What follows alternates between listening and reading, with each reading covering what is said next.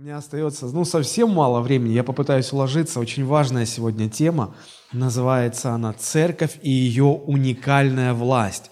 Мы продолжаем тот же самый разговор, который мы начали несколько воскресений назад.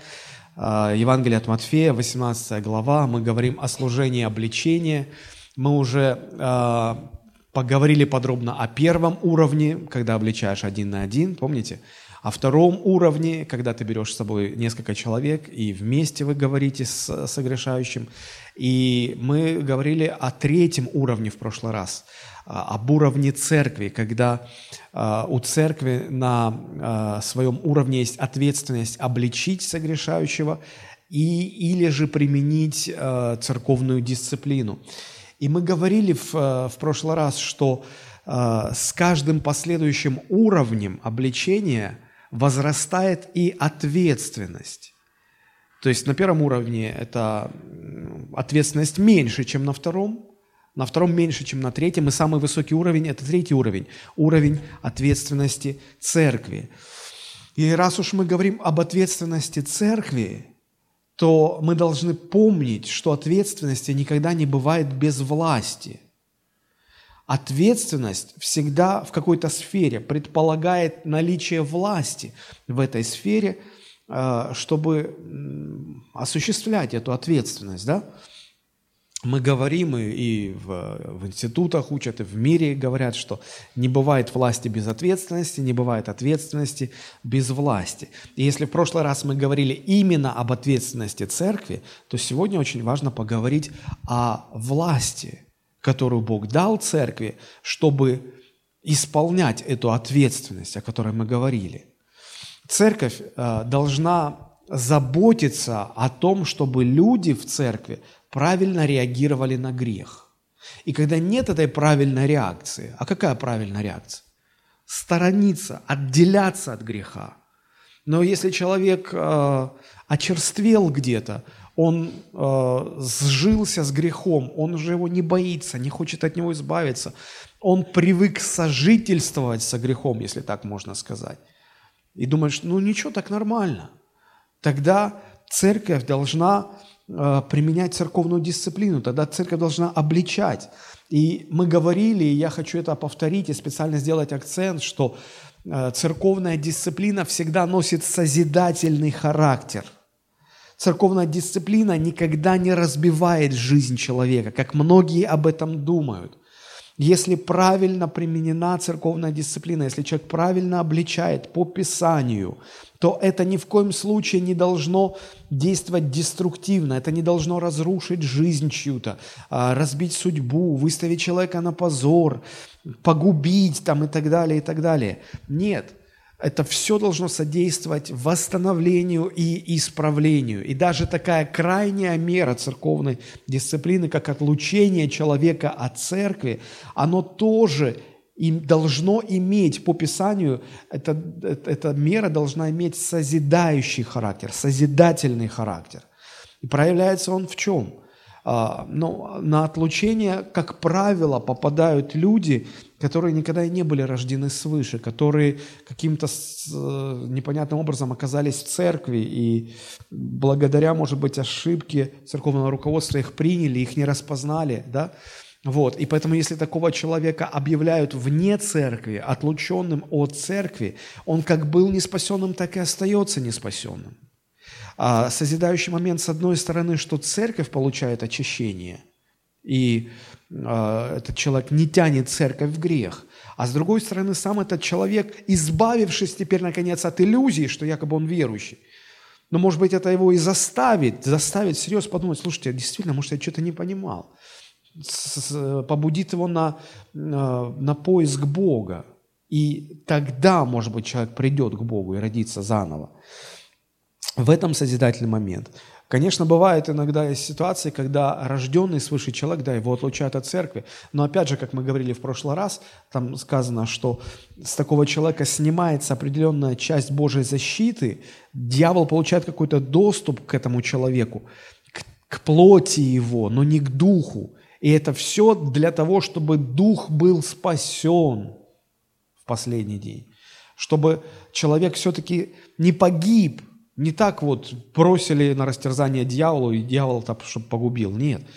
Чтобы человек, а, а, образумившись, вернулся и был спасен. И когда на отлучение попадает рожденный свыше человек, в подавляющем большинстве случаев он восстанавливается.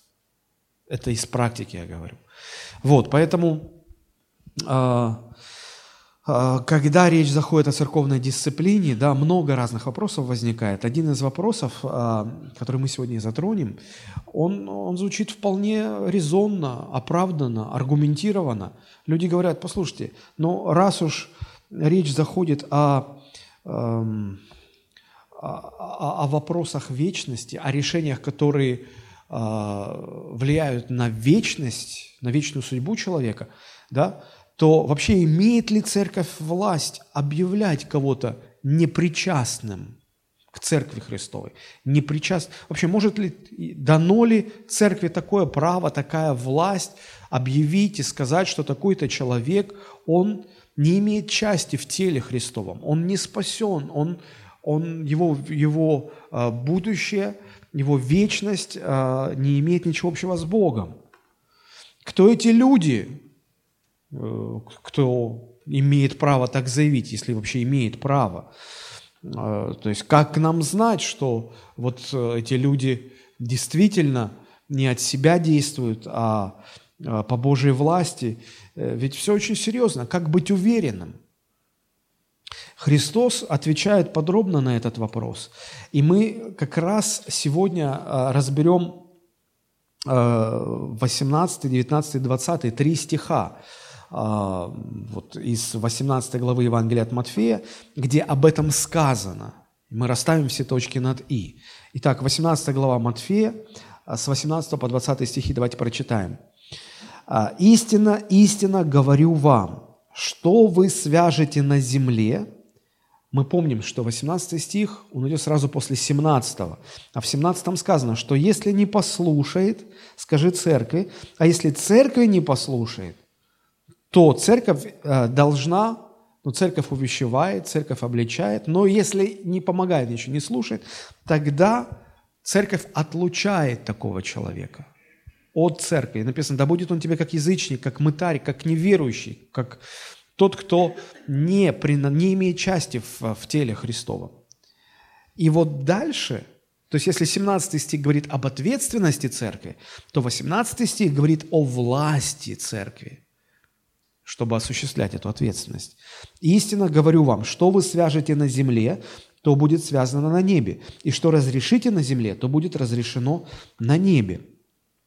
Истинно также говорю вам, что если двое из вас согласятся на земле просить о всяком деле, то чего бы ни попросили, будет им от Отца Моего Небесного. Ибо где двое или трое собраны во имя Мое, там я посреди них». Христос учредил церковь, и Он точно знает, что церковь должна делать, чего не должна делать, как должно все происходить в церкви.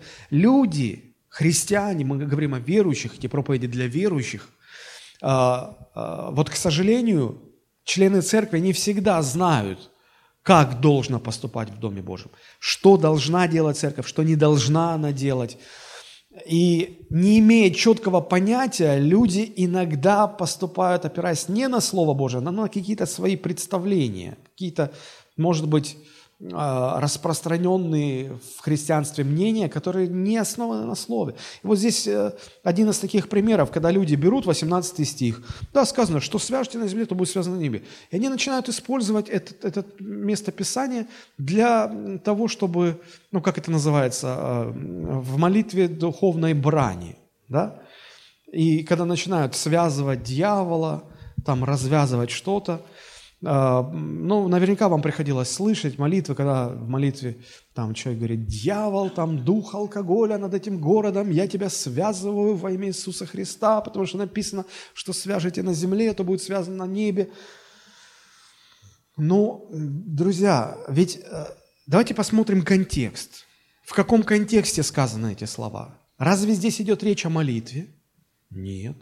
Разве здесь идет речь о, о духовной войне? Нет. А о чем здесь идет речь? Речь идет о служении обличения, об ответственности обличающих, об ответственности церкви, когда она выносит э, э, дисциплинарное взыскание, такое как отлучение от церкви. Вот об этом идет речь. И именно в контексте этих слов и надо воспринимать э, вот эти слова, записанные в 18 стихе. Здесь вообще речь о церковной дисциплине, о решении вопросов, связанных с церковной дисциплиной. Поэтому ни, о каком связывании э, дьявола, бесов здесь речи в помине не идет. Но люди часто не утруждают себя э, тем, чтобы вникать в суть вещей, а так они где-то услышали, о, круто, оказывается, я дьявола могу связать. Кому же не понравится?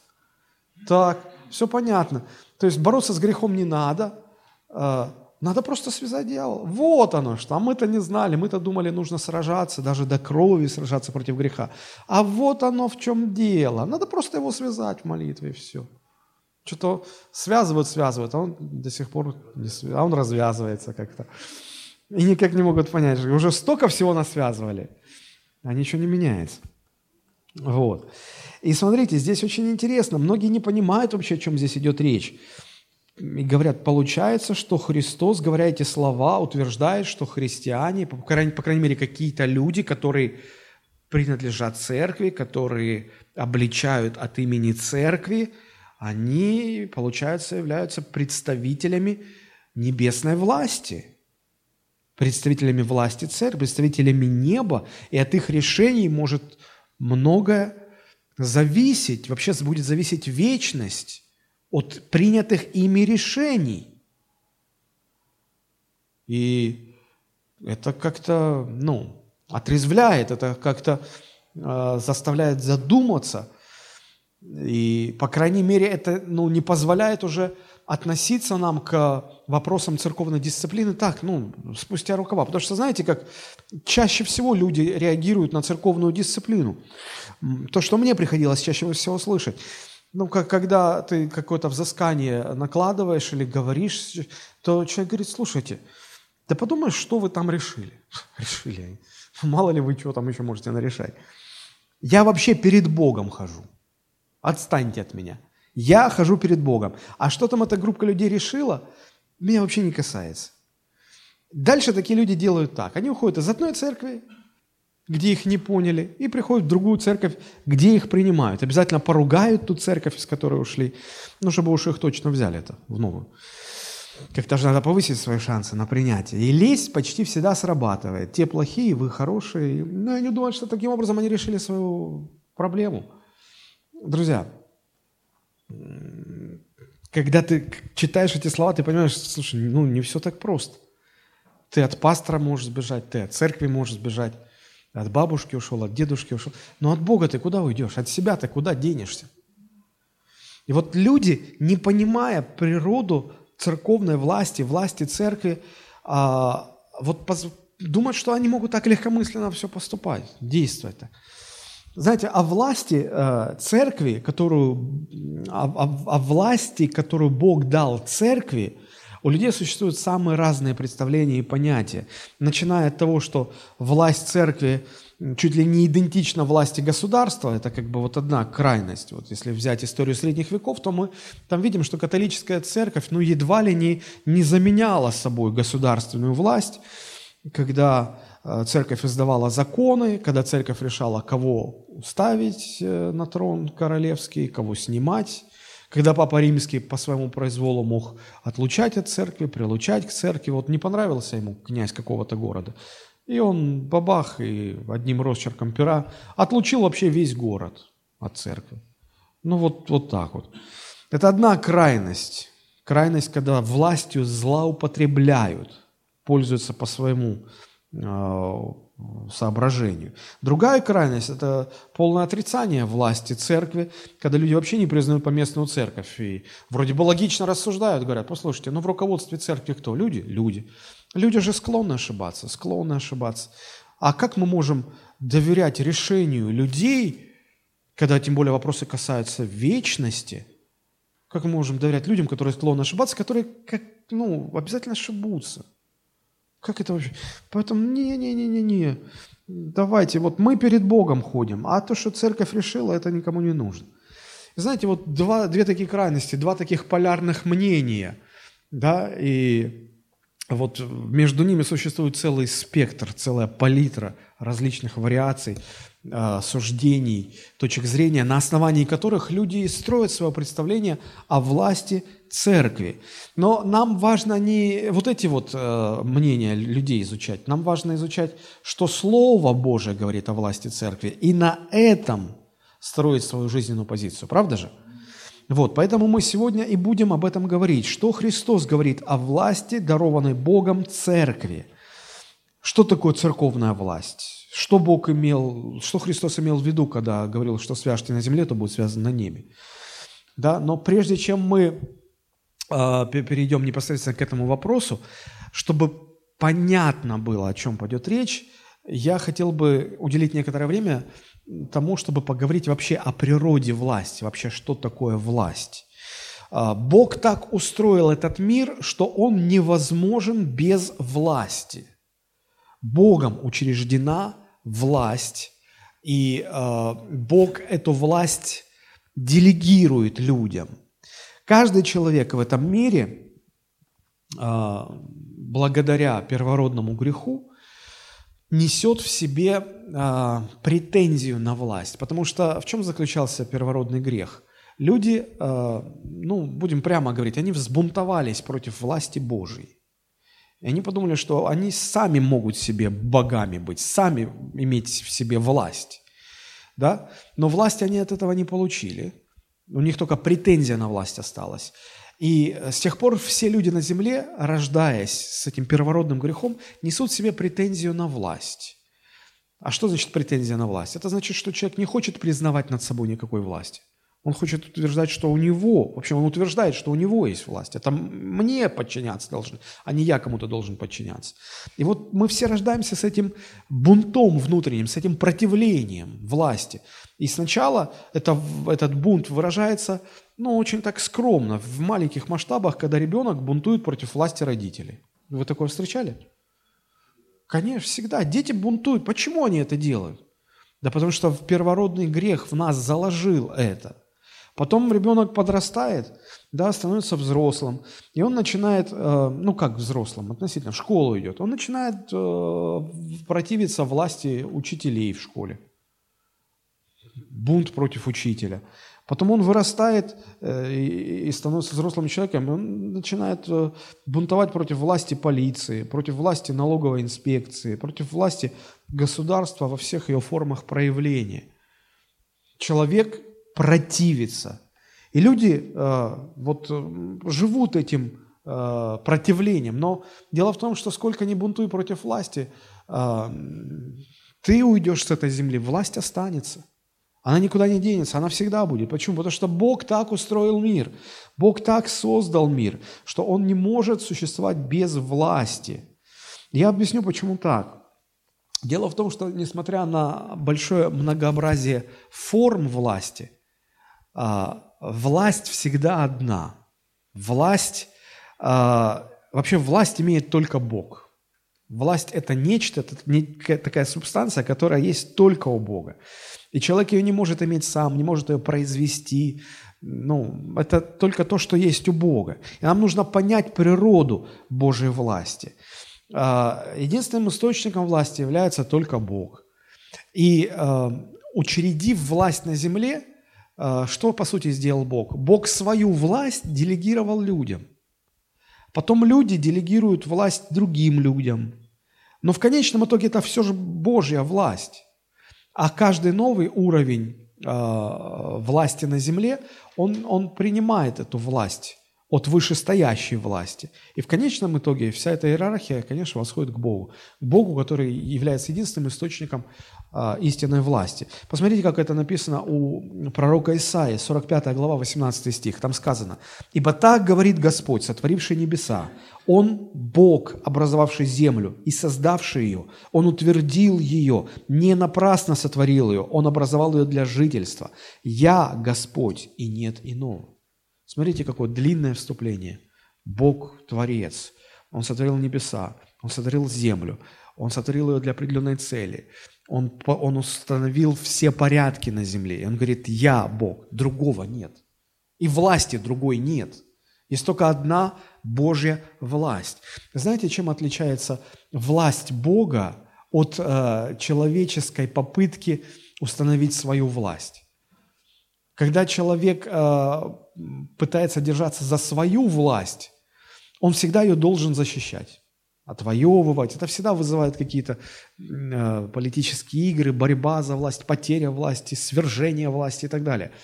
А Божья власть, Бог никогда не, не переживает, что Он потеряет свою власть. Вот никогда не переживает. Он ее не охраняет. Она просто есть, и никто ничего с этим сделать не может. Почему? Потому что настоящая власть Поймите, это очень хорошо, мы об этом еще сегодня подробно будем говорить. Настоящая власть, она всегда связана с природой того, кто имеет настоящую власть.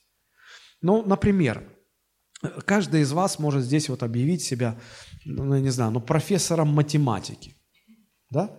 И пока дело не дошло до дела, ну, профессор математики, это же не, не просто абстрактная должность. Мне очень понравилось, как на этой неделе наш президент Владимир Владимирович Путин проводил заседание. Значит, там э, в Российскую Академию Наук, РАН, Российская Академия Наук, э, решили, что, ну, надо избрать еще там академиков, профессоров, деятелей науки, да, и давай избирать, откуда там, из, э, значит, из кабинета министров, то есть люди, которые заняты чисто административными функциями. Они управленцы, государственного уровня управленцы. И поизбирались академики, профессора, там такие-то, такие-то научные э, титула, титулы. Да. И э, президент собрал, э, значит, вот этих всех новоизбранных академиков, э, пригласил э, президента Российской Академии Наук и задает вопрос.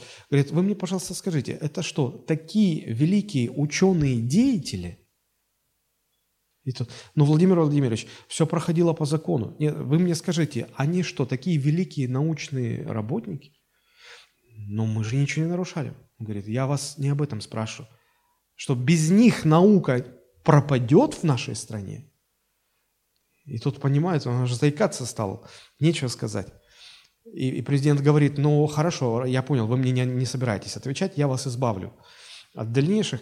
Тогда я вам скажу так. Значит, вы э, своим ответом признаете, что таки да, они великие научные деятели. Хорошо. Тогда мне ничего не остается, кроме как избавить их от их позиций в администрации, в кабинете министров. Пусть занимаются научной работой. Пусть занимаются научной, пишут диссертации, работы. Не надо занимать кабинет премьер-министр, э, кабинет э, министров, быть министром такой-то промышленности, быть... Не, не надо, занимайтесь научной деятельностью. Знаете, как, как... А то, ишь, министры, там, или этот, э, академик там, математических наук. Он вообще этот, интеграл от интригала. Интриганта отличает или нет? Вот. И, и, и также каждый нас может объявить себя там профессором математики. Но когда, когда нужно делать что-то, что должен делать профессор математики, выяснится, что мы не можем. Да? А если Бог заявляет, что у него вся власть, и он Вселенную держит, так он и делает это. Власть всегда связана с природой того, кто носит эту власть. И это нераздельные вещи – если у тебя нет природы, ты не можешь эту власть иметь. Поэтому Бог и говорит, другого Бога нет. Он и не переживает, что кто-то власть эту заберет, свергнет. Такое в принципе невозможно. Но люди ж попытались. Люди ж подумали, а почему бы и нет? Дьявол, конечно, помог. Казалось бы, ну вы же посмотрите, кто вам советует, да? Знаете, кто-то из э, вот таких мотивационных там спикеров говорит, слушайте, если вам э, кто-то советует, как заработать миллион, вы посмотрите, у него у самого есть миллион?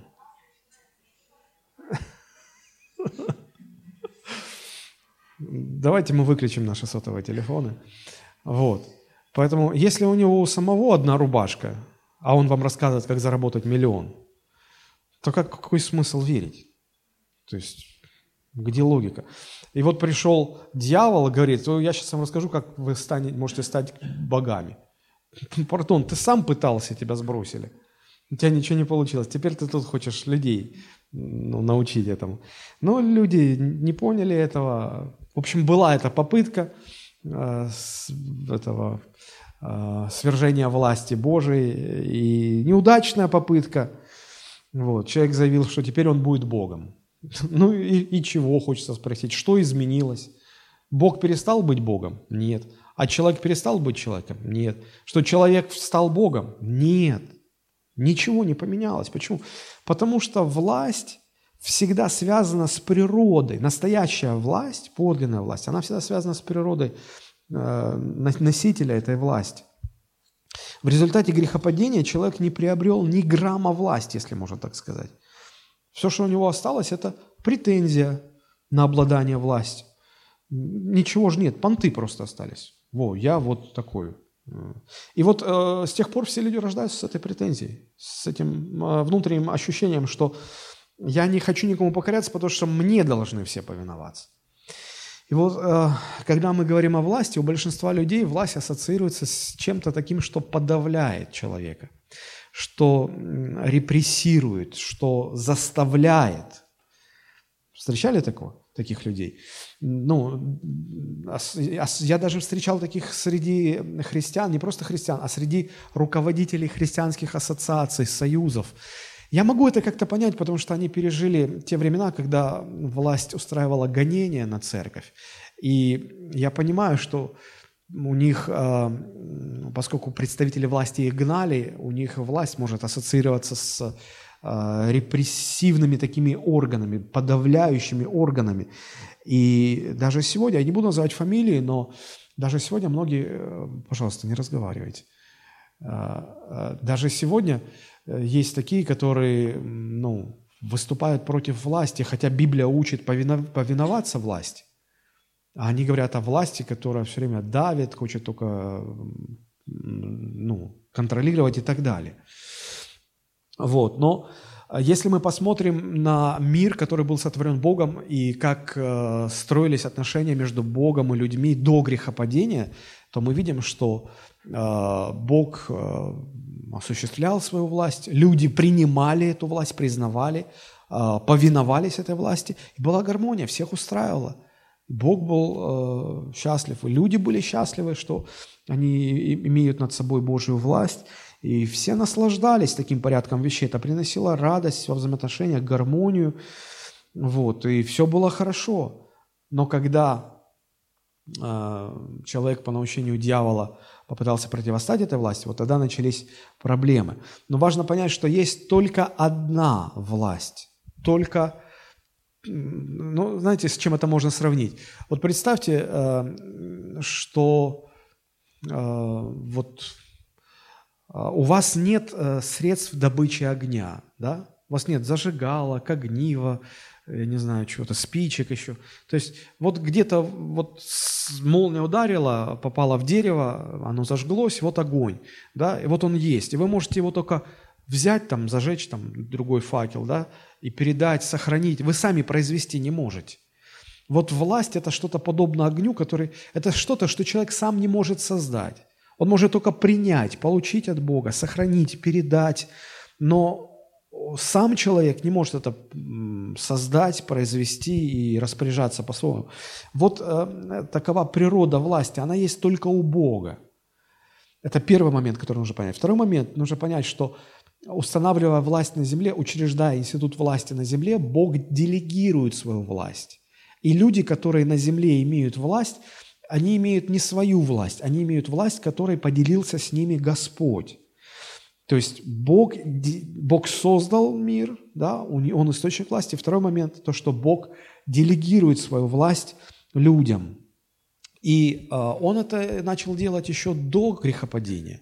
Помните, когда Бог сотворил Адама, Он дал ему власть назвать, дать имена всем животным, да, он дал ему власть заботиться о Эдемском саде и так далее, и так далее. Мы об этом много говорили. Вот, но когда произошло грехопадение, когда люди уже заразились вот этой претензией на власть, и каждый э, стал думать, что он сам себе господин, а все остальные должны слушаться, и вокруг все такие же, то все это привело к точке невозврата, когда допотопный мир – а, оказался вот в таком состоянии, что уже все, зло было настолько распространено, что никто, не было власти государственной, никто не хотел жить по правилам, каждый себе диктовал правила. И все это привело к полнейшему развращению. И Бог, чтобы остановить это, ну не, нас, не нашлось другого никакого метода. Бог послал потоп, который уничтожил все человечество. После потопа осталась одна семья. И вот когда эта одна семья выживает после потопа, то Бог начинает говорить с Ноем, вот с, с главой этой семьи. И посмотрите, что среди прочих вещей, что говорит Бог Ною. Бытие, 9 глава, 6 стих. Смотрите, там сказано, «Кто прольет кровь человеческую, того кровь прольется рукою человека, ибо человек создан по образу Божьему». Если вы внимательно проанализируете первые главы книги «Бытие», то вы увидите, что до этого момента Бог никому из людей не позволял убивать других людей. Не позволял. Даже преступников не позволял убивать. Помните, когда, когда а, этот Каин стал а, братоубийцей, Каин испугался и говорит Богу, Господь, сейчас любой, кто со мной встретится, он убьет меня ну, знаю, что я сделал. И там сказано, что Бог сделал специальный знак для Каина, чтобы его никто не убил. То есть Бог никому не позволял, никому из людей не позволял убивать других людей. Даже преступник, даже те, кто, кого, может быть, и нужно было бы наказать смертью. Но нет. А здесь, после потопа, Бог говорит такие слова. «Кто прольет человеческую кровь, того кровь прольется рукою человека. То есть кто отнимет жизнь человеческую? Должны быть люди, которые заберут жизнь убийцы. Это прототип государственной власти. Что такое прототип? Мы говорим, вот есть такое слово протоплазма. Приставка прото, о чем она говорит? Протоплазма – это не, не плазма еще, это то, из чего плазма образуется. Или э, среди небесных э, тел, которые в космосе находятся, есть там астероиды, кометы, есть планеты, а астрономы вам скажут, что есть еще и протопланеты. Они еще не являются планетами, но это то, что обязательно со временем станет планетой. Да, то есть, когда мы говорим приставка «прото», это, это вот то, из чего появится. Когда мы говорим прототип государственной власти, это то, из чего потом выходит государственная власть. Да? И вот здесь эти слова являются прототипом учреждения государственной власти. То есть Бог говорит, что общество теперь не будет строиться так, как в допотопном мире. Учреждается власть людей. Я выберу отдельных людей, которым передам, делегирую власть. И власть, цель этой власти – ограничивать зло в мире. Чтобы знали, что если ты кого-то убьешь, тебя убьют. И будут специальные люди, которым Бог дал лицензию, право на это. Знаете, это очень важно понять. Ну вот, например, в государствах, где есть смертная казнь, в нашей стране нет смертной казни, но в других государствах, где есть смертная казнь, там есть такая специальная профессия – палач. Это человек, который приводит в исполнение высшую меру наказания – лишение жизни. И вот с одной стороны, палач лишает человека жизни, но можно ли его назвать убийцей? Нет, потому что он выполняет свою работу. Это его работа, какой бы ужасно она ни казалась. То есть ему дана власть это делать. И эта власть не бесконтрольная, не может кого хочет казнить. Его власть ограничена ответственностью. Да, и потом мы не говорим, что он убийца, мы говорим, он палач. Да? Потому что он реализует Божью власть. Вот власть такая штука, как я уже говорил, что ее нет у человека быть не может – Власть человек всегда получает от кого-то свыше. Он не может сам ее ну, взять и объявить себе, вот у меня есть власть. Помните, как об этом говорится в Евангелии? Евангелие от Иоанна, 3 глава, 27-28 стихи. Смотрите, что там сказано. Иоанн, 3 глава, 27-28. И сказал Иоанн в ответ, «Не может человек ничего принимать на себя, если не будет дано ему с неба. Вы сами мне свидетели в том, что я сказал, я не Христос, но я послан перед Ним. Смотрите, э, там э, речь о чем? Зашел спор э, про Иоанна, да, кто важнее, Иоанн Креститель или вот этот Иисус, который тоже стал крестить людей. И они к Иоанну приходят, эти люди спрашивают, а как? И Иоанн говорит, послушайте, не может человек взять на себя власть, если ему с неба не будет дано. Вы же мне сами свидетели, когда вы меня спрашивали, я ли Христос, я говорил, я не Христос. Такой власти мне не дано. Моя власть – это быть предтечей перед Ним. Но небеса дали власть быть Христом вот именно этому Иисусу. Человек не может сам принять на себя власть, если не будет дано ему с неба. Поэтому вывод очень простой. Человек не может иметь свою собственную власть. Власть, власть принадлежит только Богу.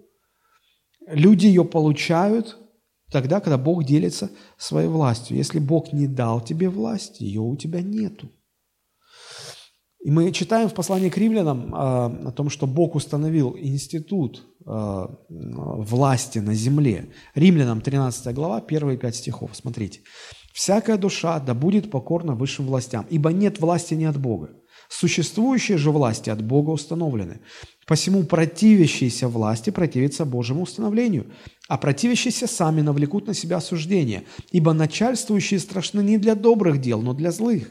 Хочешь ли не бояться власти, делай добро и получишь похвалу от нее.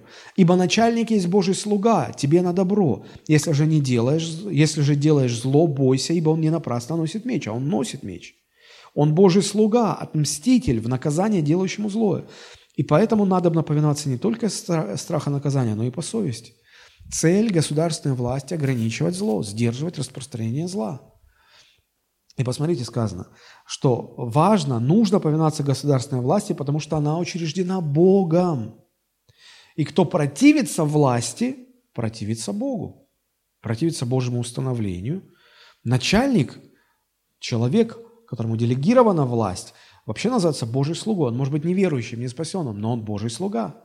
И он носит меч в отмщение, в наказание делающему зло. Если, если игнорировать это Божье установление, в обществе будет беспорядок.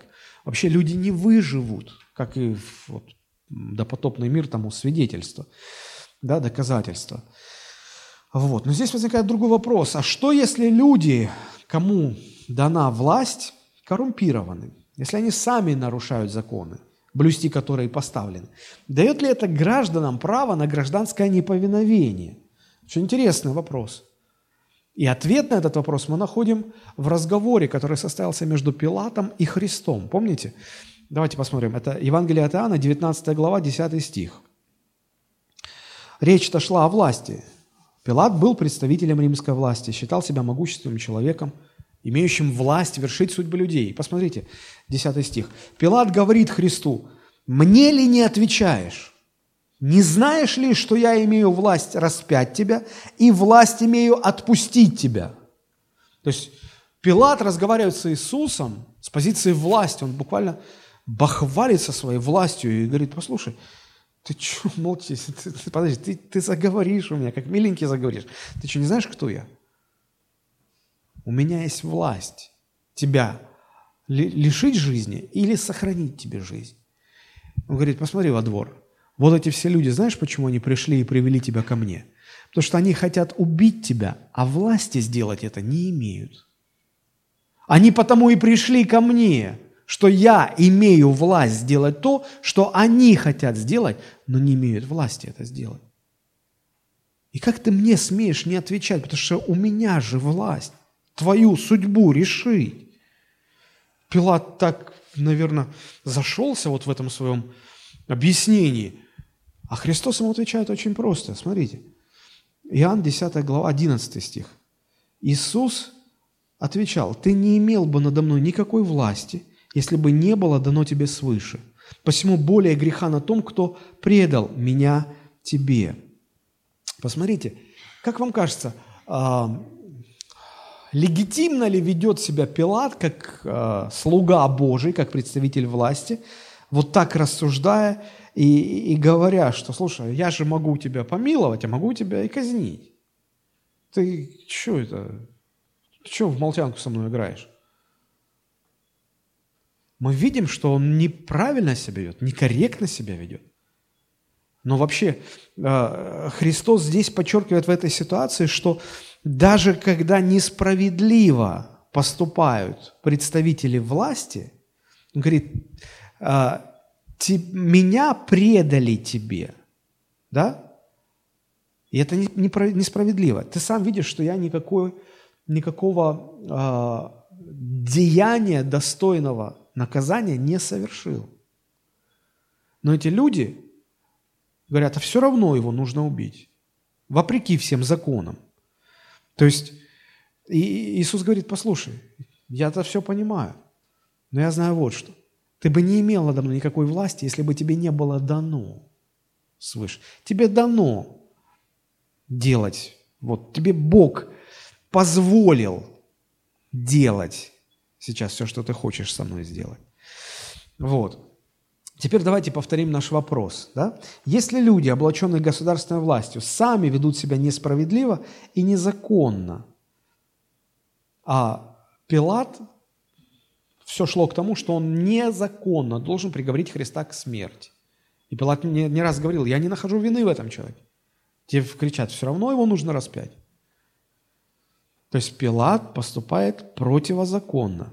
Дает ли это факт гражданам право на гражданское неповиновение? Ведь незаконно поступает Пилат, незаконно. Дает ли это право Христу на неповиновение?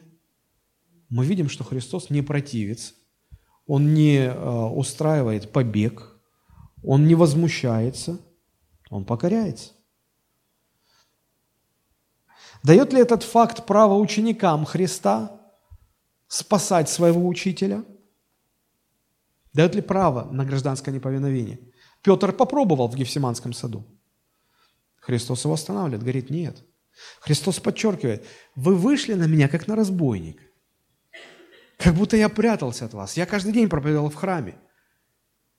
Почему вы тогда не пришли вот днем взять меня? Я же не прячусь от вас.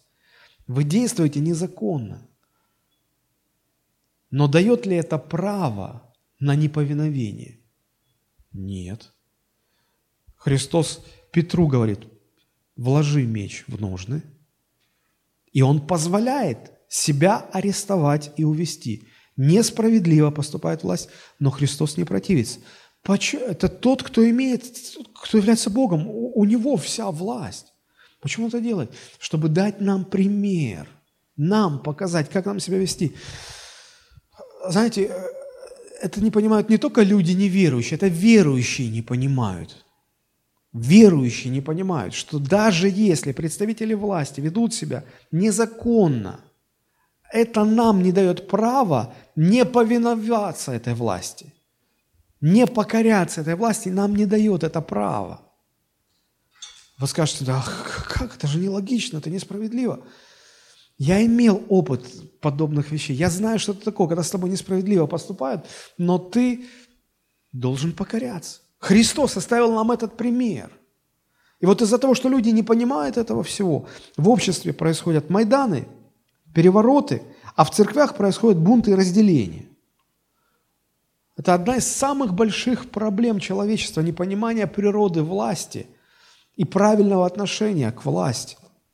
Но больше всего это разрушает даже не церкви и даже не целые государства. Больше всего это разрушает семьи. Потому что в семье тоже есть власть, Богом учрежденная. Посмотрите, 1 Коринфянам 11 глава 3 стих. Апостол Павел говорит, «Хочу также, чтобы вы знали, что всякому мужу глава Христос, жене глава муж, а Христу глава Бог». С чего начинает здесь а, апостол Павел описывать иерархию власти?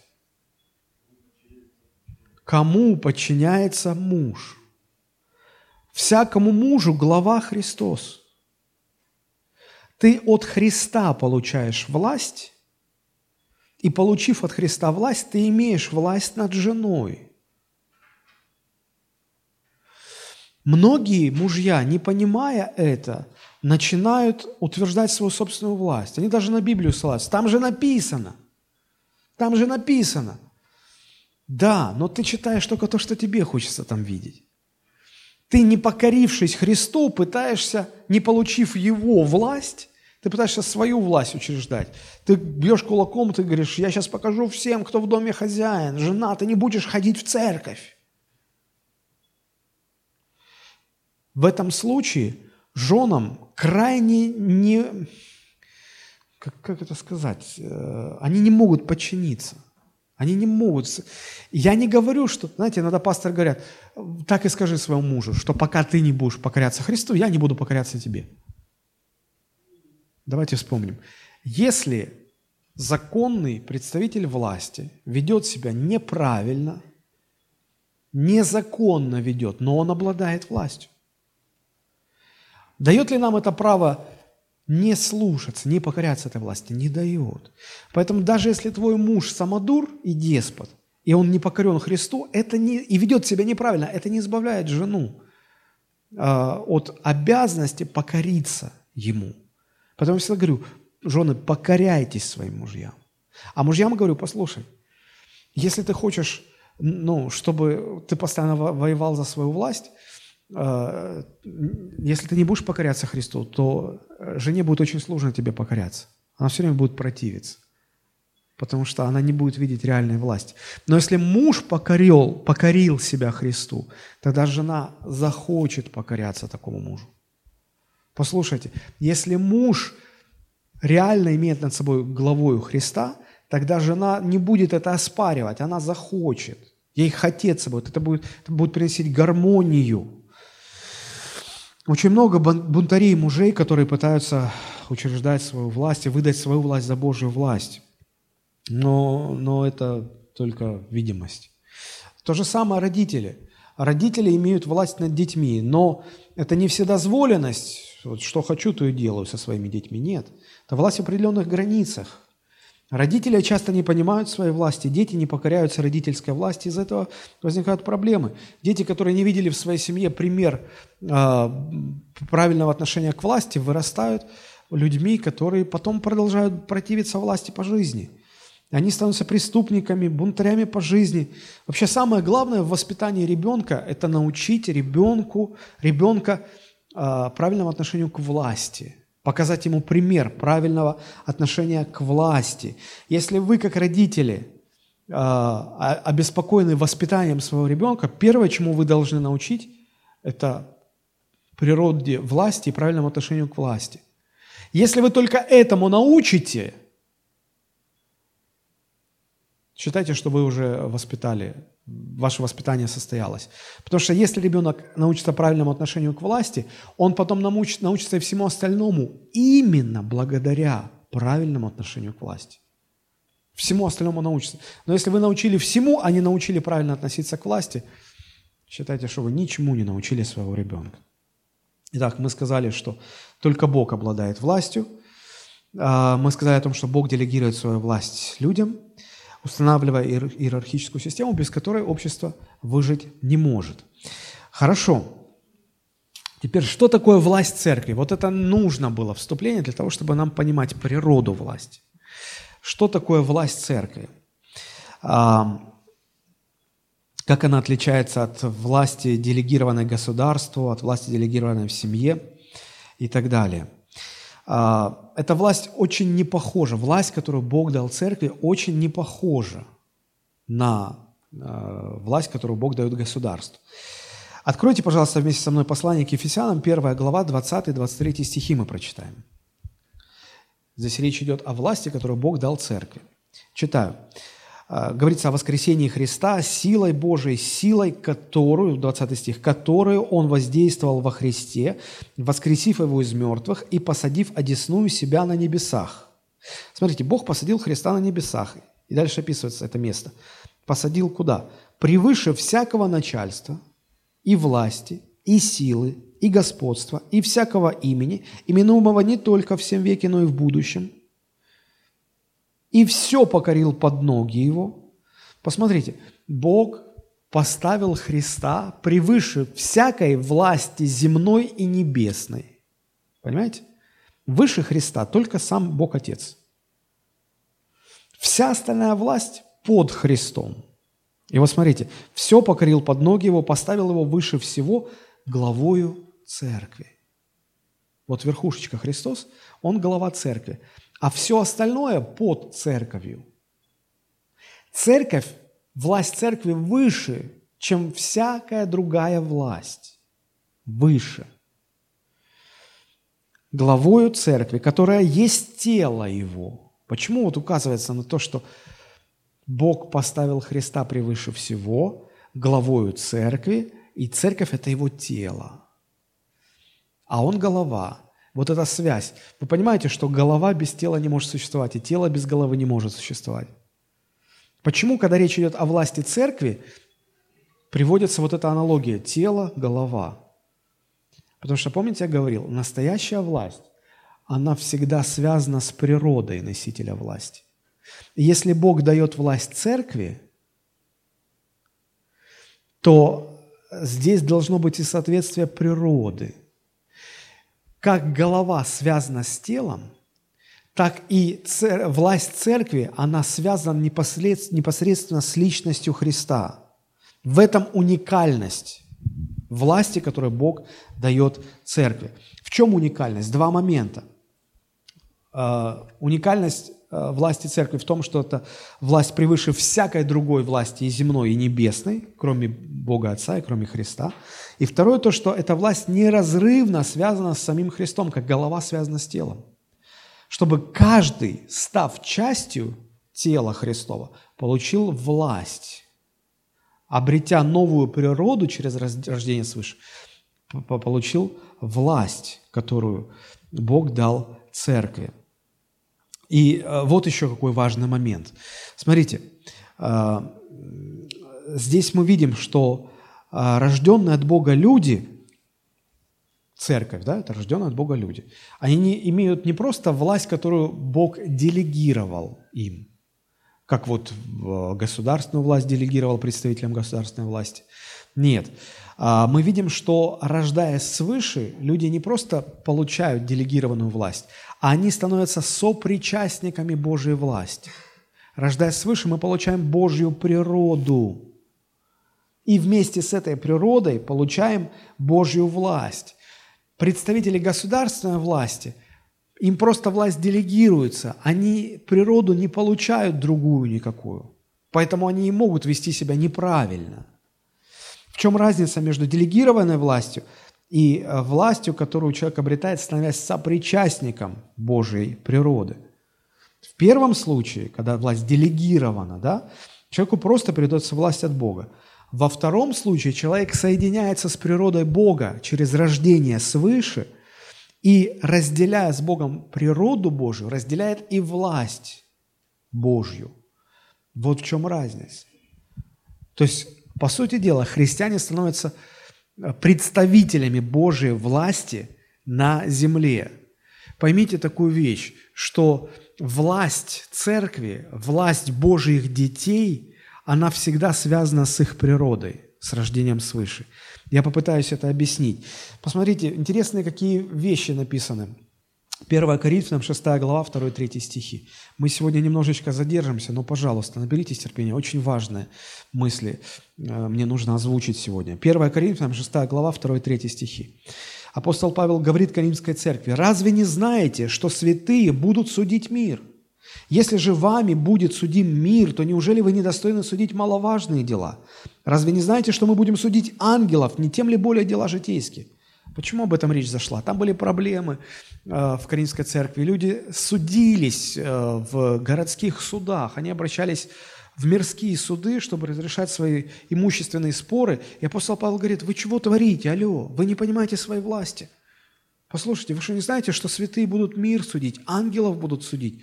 Неужели вы тогда недостойны судить более простые дела? Что вы творите? Сегодня многие читают и не понимают, как это?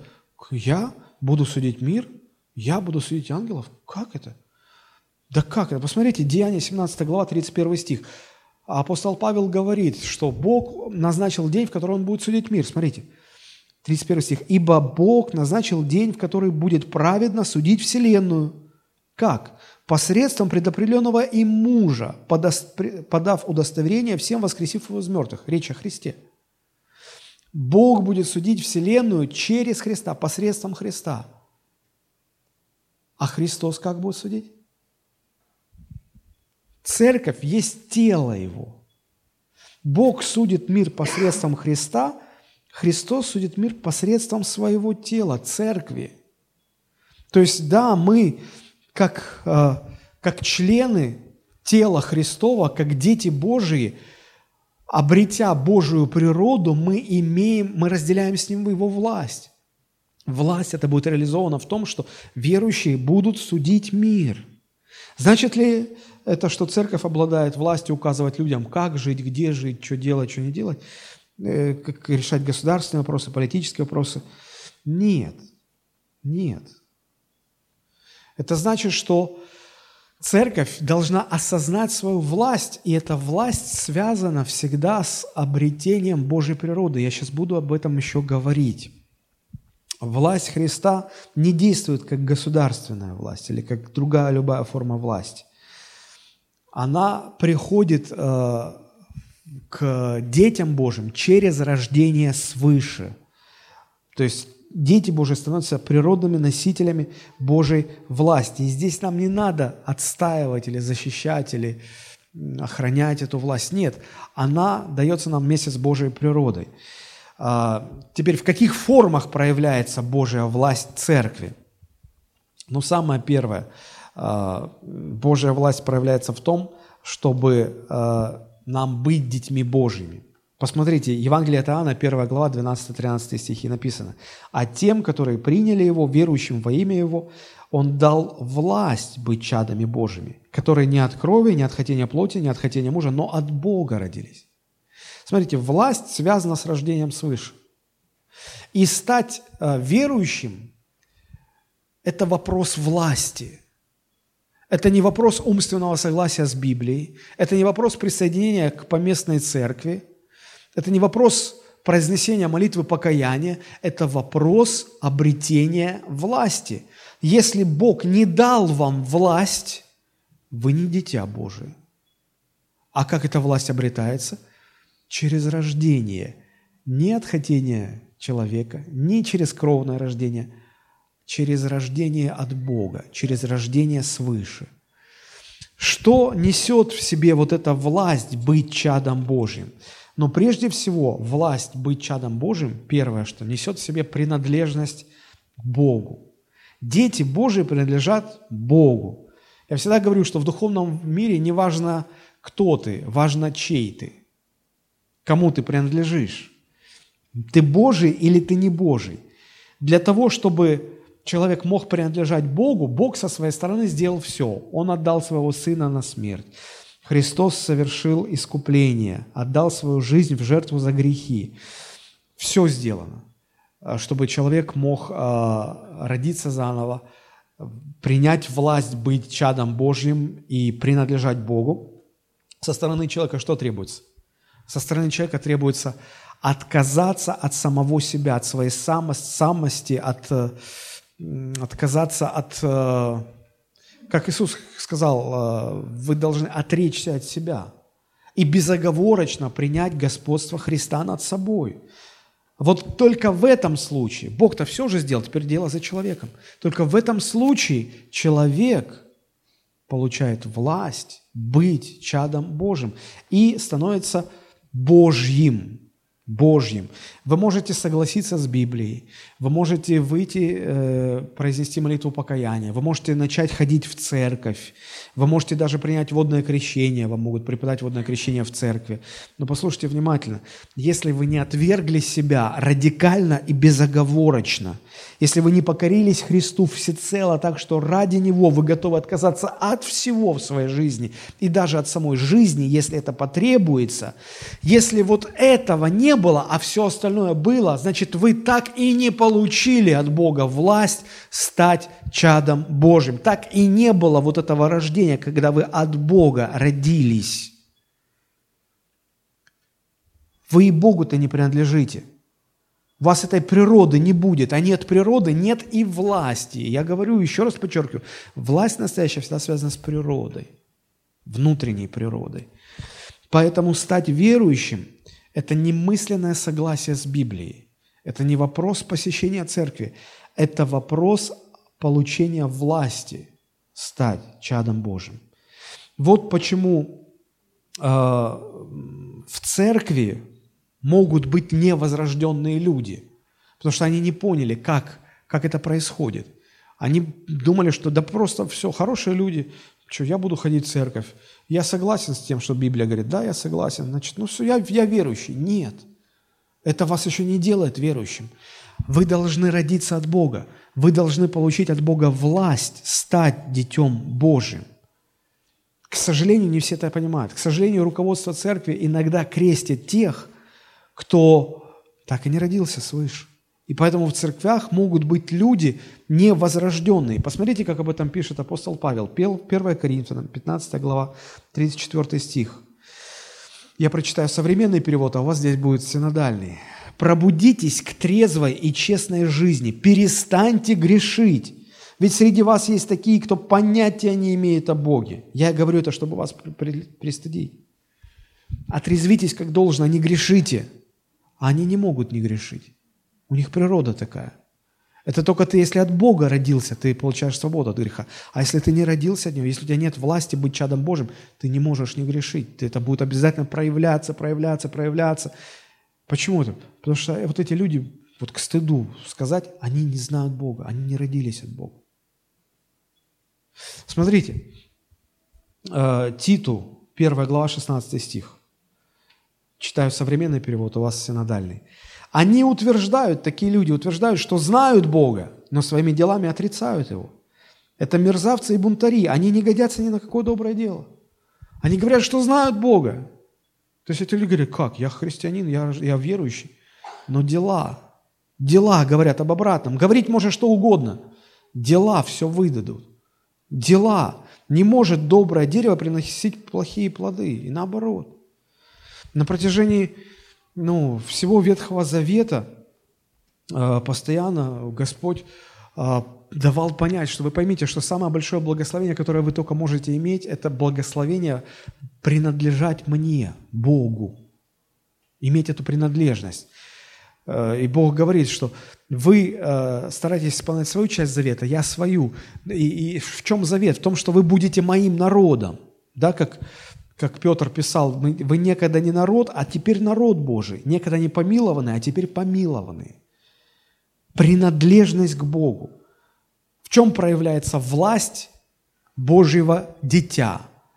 Он принадлежит Богу. Второе, в чем э, проявляется эта власть, это власть быть свободным от рабства греха. Римлянам 8, 14, 15. Ибо все водимые Духом Божиим – суть сыны Божии. Потому что вы не приняли духа рабства, чтобы опять жить в страхе, но приняли духа усыновления, которым называем Авва Очи.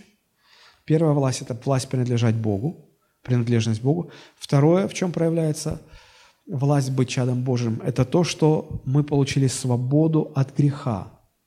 Люди, которые рождены свыше – они свободны от греха. Они получают власть быть свободными от греха. Посмотрите, Римлянам 6 глава 17-18, там написано. «Благодарение Богу, что вы, быв прежде рабами греха, прежде, от сердца стали послушны тому образу учения, которому предали себя. Освободившись же от греха, вы стали рабами праведности».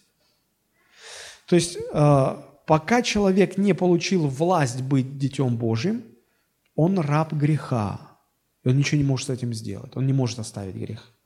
Когда человек родился свыше, обрел власть быть чадом Божьим, он вот через это освобождается от рабства греха, и он становится рабом праведности.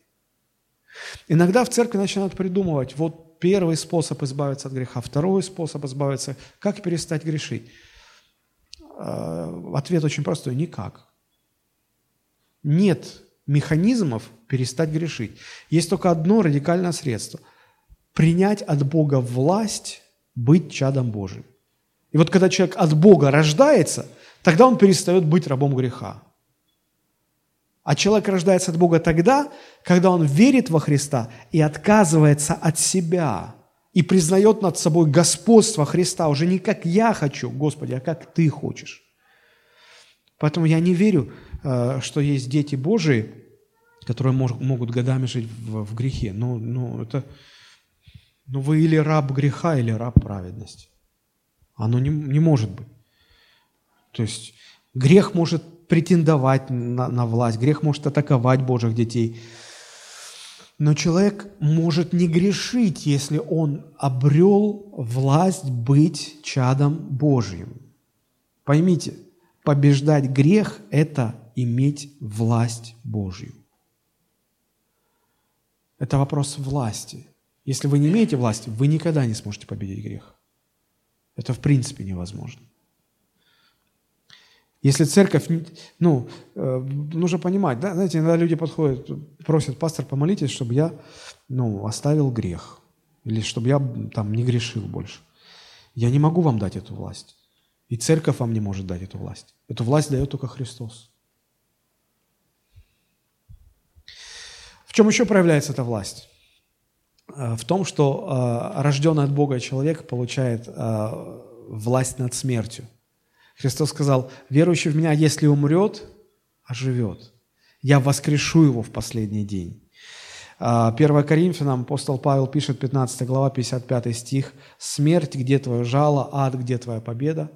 Победа над смертью, если ты рожден свыше».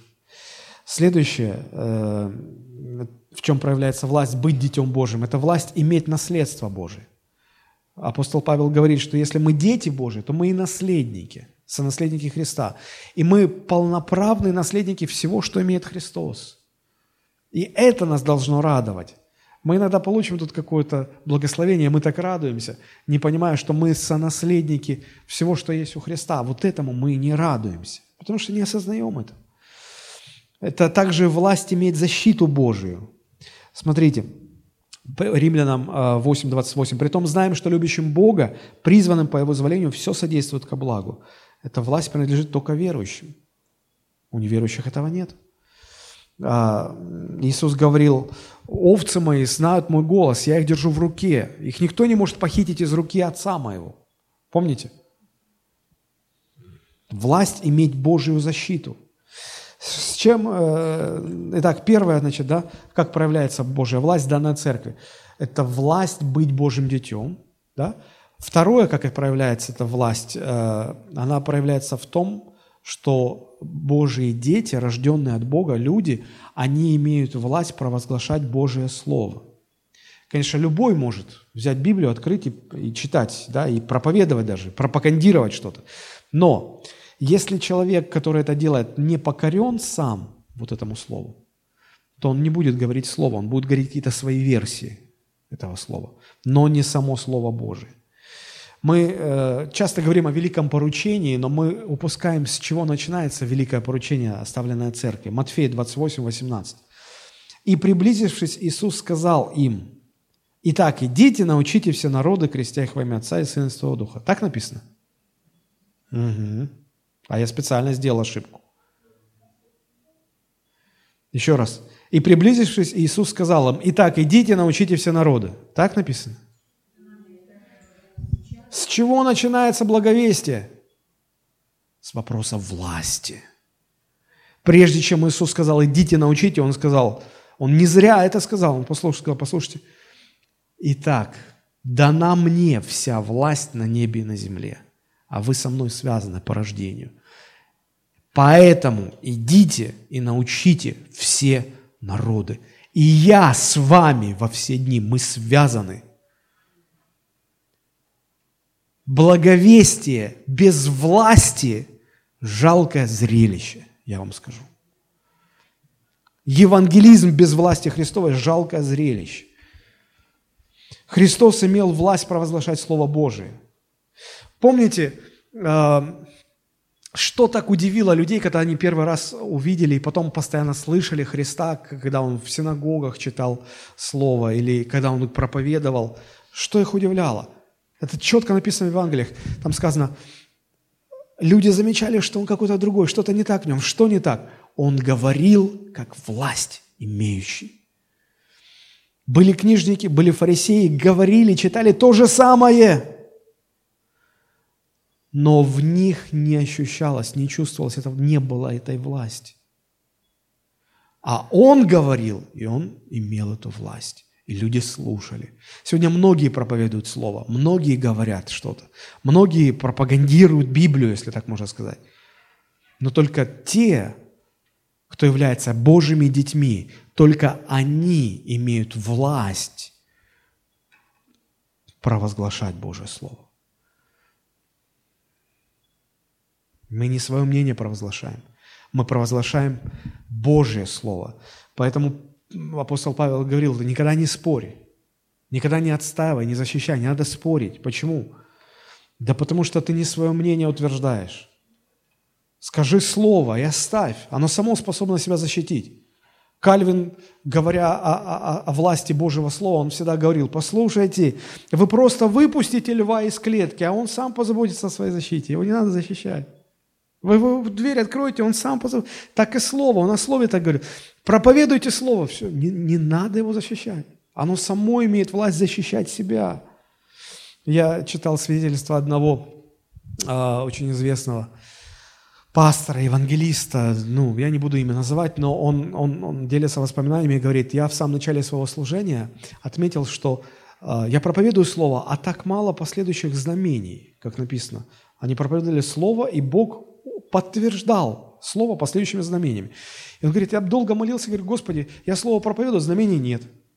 И потом Бог ему показывает сон, и он во сне четко слышит, все, что тебе надо, тебе нужно проповедовать Слово. Он говорит, да я это и делаю. Нет. Когда ты начнешь проповедовать мое слово, знамение не заставит себя ждать. И он понял. И он стал пересматривать свое богословие. И когда он проповедовал, потом он говорит, ой, здесь... Он, во время проповеди остался, говорит, подождите, я беру свои слова назад. Я сейчас неверие вам говорю. Надо говорить так. И он менял, менял, менял, менял. И со временем стали происходить сверхъестественные вещи в его служении. Мы должны понять, что у Слова есть власть. У Слова есть власть. И нам нужно провозглашать Слово Божие, зная, что оно имеет в себе власть. Посмотрите, 2 Тимофею 4.2. «Проповедуй Слово, настой вовремя и не вовремя, обличай, запрещай, увещевай со всяким дерзновением и назиданием. Ибо будет время, когда здравого учения принимать не будут, но по своим приходям будут избирать себе учителей, которые бы льстили их слуху, и от истины отвратят слух и обратятся к басням. Сегодня это время, когда люди избирают себе проповедников, наставников, пасторов, чтобы они говорили по сердцу. О, мне не нравится, что ты говоришь, я пойду к другому. И ты не нравишься, я пойду к третьему. Апостол Павел предупреждал, что это будет, поэтому он говорит, послушай, твои действия, обличай, запрещай, увещевай, действуй по слову. Действуй по слову. У церкви есть власть вот это провозглашать слово. Но проблема начинается, знаете, когда? Когда дело доходит до конкретного греха конкретного человека. И человек начинает говорить, ну, пастор, я здесь с вами не согласен. Я говорю, минуточку. Если бы я вам сказал свое мнение, вы могли бы со мной не согласиться. Так я бы и не настаивал. Но дело в том, что я сейчас не делюсь своим мнением, своей точкой зрения. Я говорю, как говорит Слово. И если вы не соглашаетесь с тем, что я говорю, а я говорю Слово Божие, вы не соглашаетесь со Словом Божьим, вы не соглашаетесь с тем, кто его сказал, вы не соглашаетесь с Богом. Эти люди очень любят переводить на личность. Пастор, мы с вашей точки зрения, это не моя точка зрения – это Божье Слово. Знайте, не обманывайте себя. Вы не соглашаетесь с Богом, вы противитесь Богу. Как Павел противился, когда Христос явился, говорит, слушай, тебе трудно идти против рожна. Против меня тебе трудно идти. А он думал, он Богу служит. Мы иногда способны заблуждаться, ошибаться. Друзья, когда вот разговариваешь с человеком, когда говоришь, ты ты Богу противишься. Знаете, как чаще всего люди делают? Они дверью хлопают и говорят, да я имел я вас всех в виду. В городе еще с десяток церквей.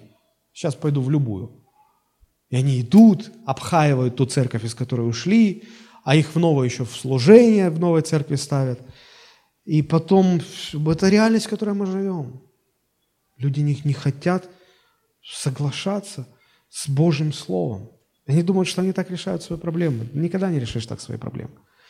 Иногда люди приходят ко мне с просьбой, пастор, благословите меня или благословите мой бизнес.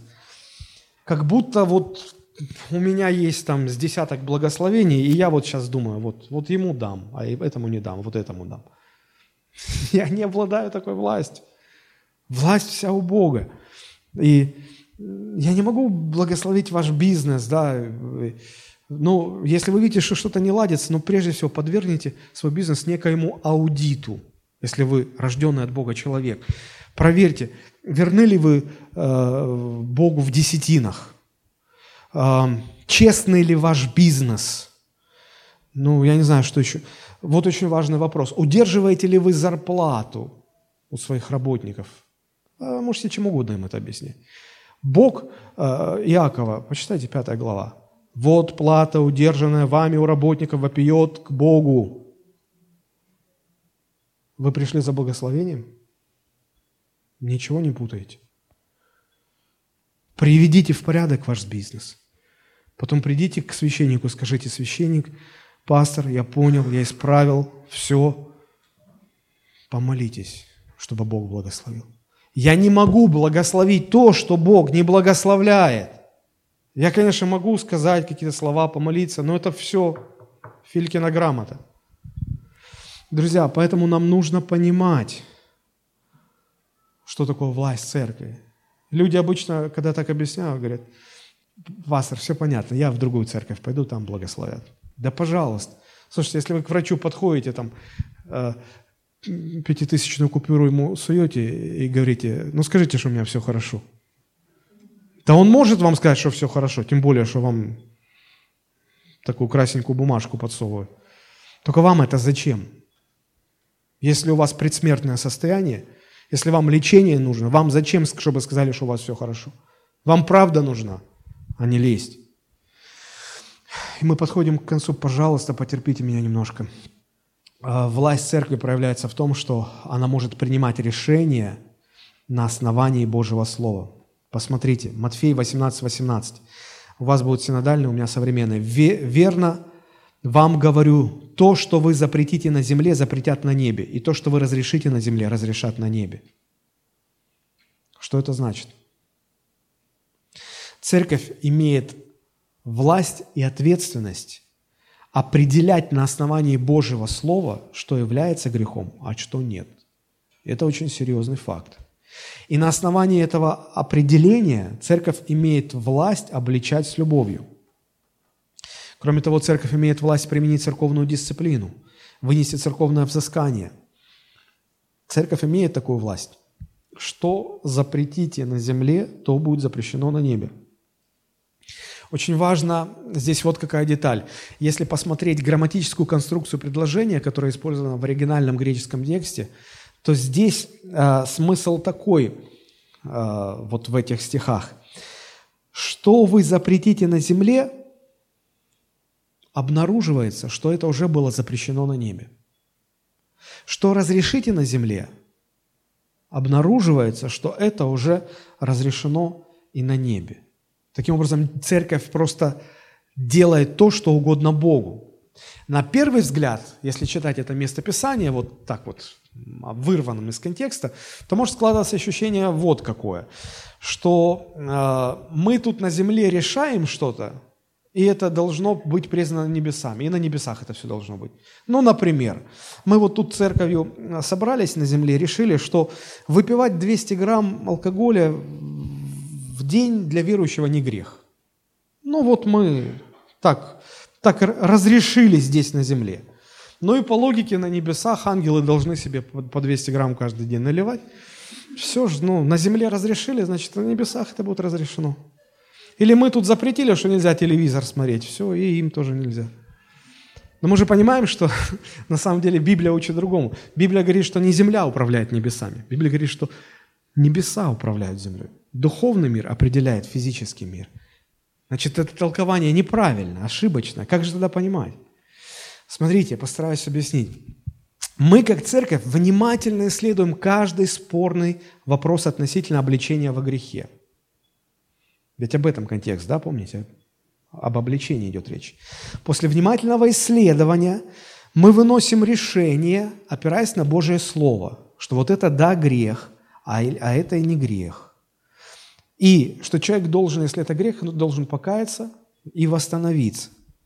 И мы запрещаем человеку оставаться в каком-то конкретном грехе.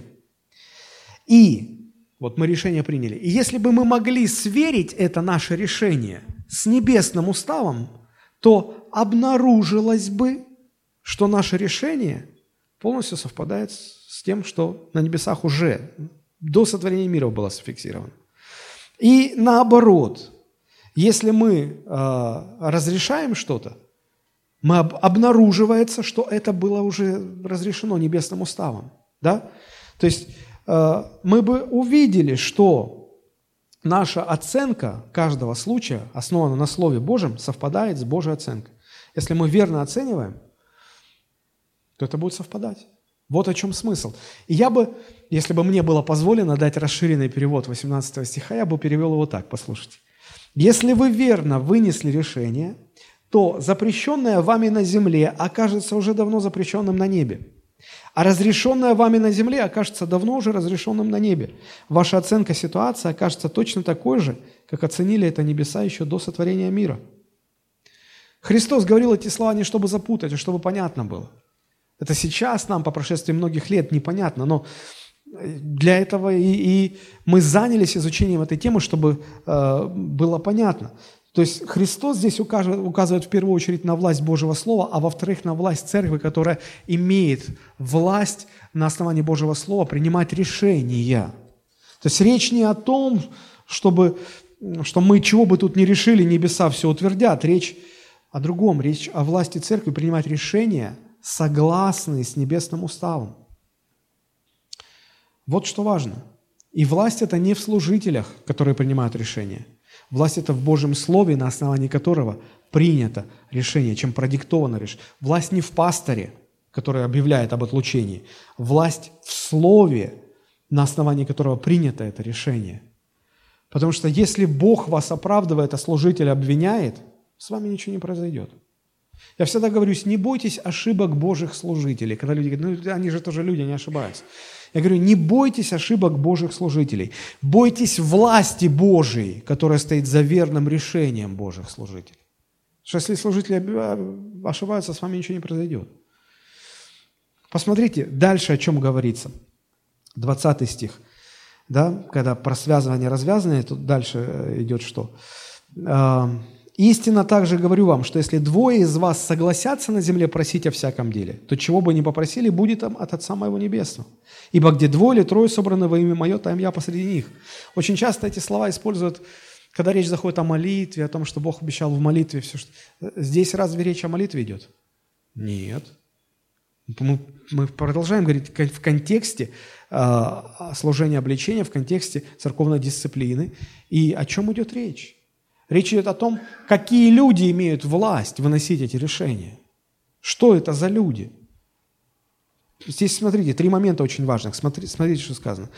Эта власть осуществляется только в подчинении авторитету Христову. Там сказано, а, если эти люди собраны во имя Мое. Да? То есть мы не сами решаем, как вот нам кажется, что ты, брат, грешишь, поэтому мы отлучаем тебя от церкви. Нет мы основываемся на авторитете, мы основываемся на, на Слове Христа, во имя Его. Дальше мы понимаем, что мы не сами решаем. Там сказано, если двое из вас согласятся на земле просить о всяком деле. Речь не просто о молитве прошения, речь о том, что, а что это за всякое дело. Любая ситуация связана с вопросами церковной дисциплины, с вопросами обличения. Вот, вот в этом контексте, любая, любой такой вопрос, просите – чтобы Бог дал понимание и верную оценку. Просите. И, и сказано, что будет вам. Будет вам. Речь не о том, что мы можем все, что угодно попросить. Так, ага, нужен второй человек. Давай сейчас согласимся, чтобы Бог нам по машине дал. Желательно по хорошей. Все, написано, будет вам. И стоят в вере. Год стоят, два стоят. Не в ту очередь встали, не, не за тем стоите, друзья. Здесь про другое вообще речь идет. Да, и сказано, если двое или трое из вас согласятся, решение о, о церковных взысканиях принимается не, не одним человеком, не один пастор. Двое или трое согласятся. Понимаете, если один пастор выносит решение, но он действительно, мы все люди, мы можем ошибаться. Но если это весь совет церкви, 7-10 человек, все вместе соглашаются, что действительно решение вынесено правильно. Это, это ну, лишает, забирает почву для ошибки. Друзья, не бойтесь ошибок Божьих служителей, бойтесь власти Божьей. Последние несколько минут. Если решение идет от Бога, оно устоит. Но если решение не от Бога, оно никогда не устоит. Я помню, как коротко очень расскажу свой пример. Э, когда я был просто проповедником в баптистской церкви, я, изучая Божье Слово, пришел к пониманию необходимости крещения Духом Святым. Я молился об этом, я получил крещение Духом Святым со знамением говорения на иных языках, а там, ну, это считается не от Бога. И я рассказал пастору, я не скрывал это все, я рассказал э, вот, в молодежном общении. И они посчитали, что я попал в заблуждение. И те братья, с которыми мы вместе занимались служением, они пригласили меня на встречу. Их трое было с женами. Мы сели, они говорят, «Э, Олег, мы, нам очень больно это говорить, но мы верим, что ты попал в заблуждение. Языки, крещение Духом Святым, это все.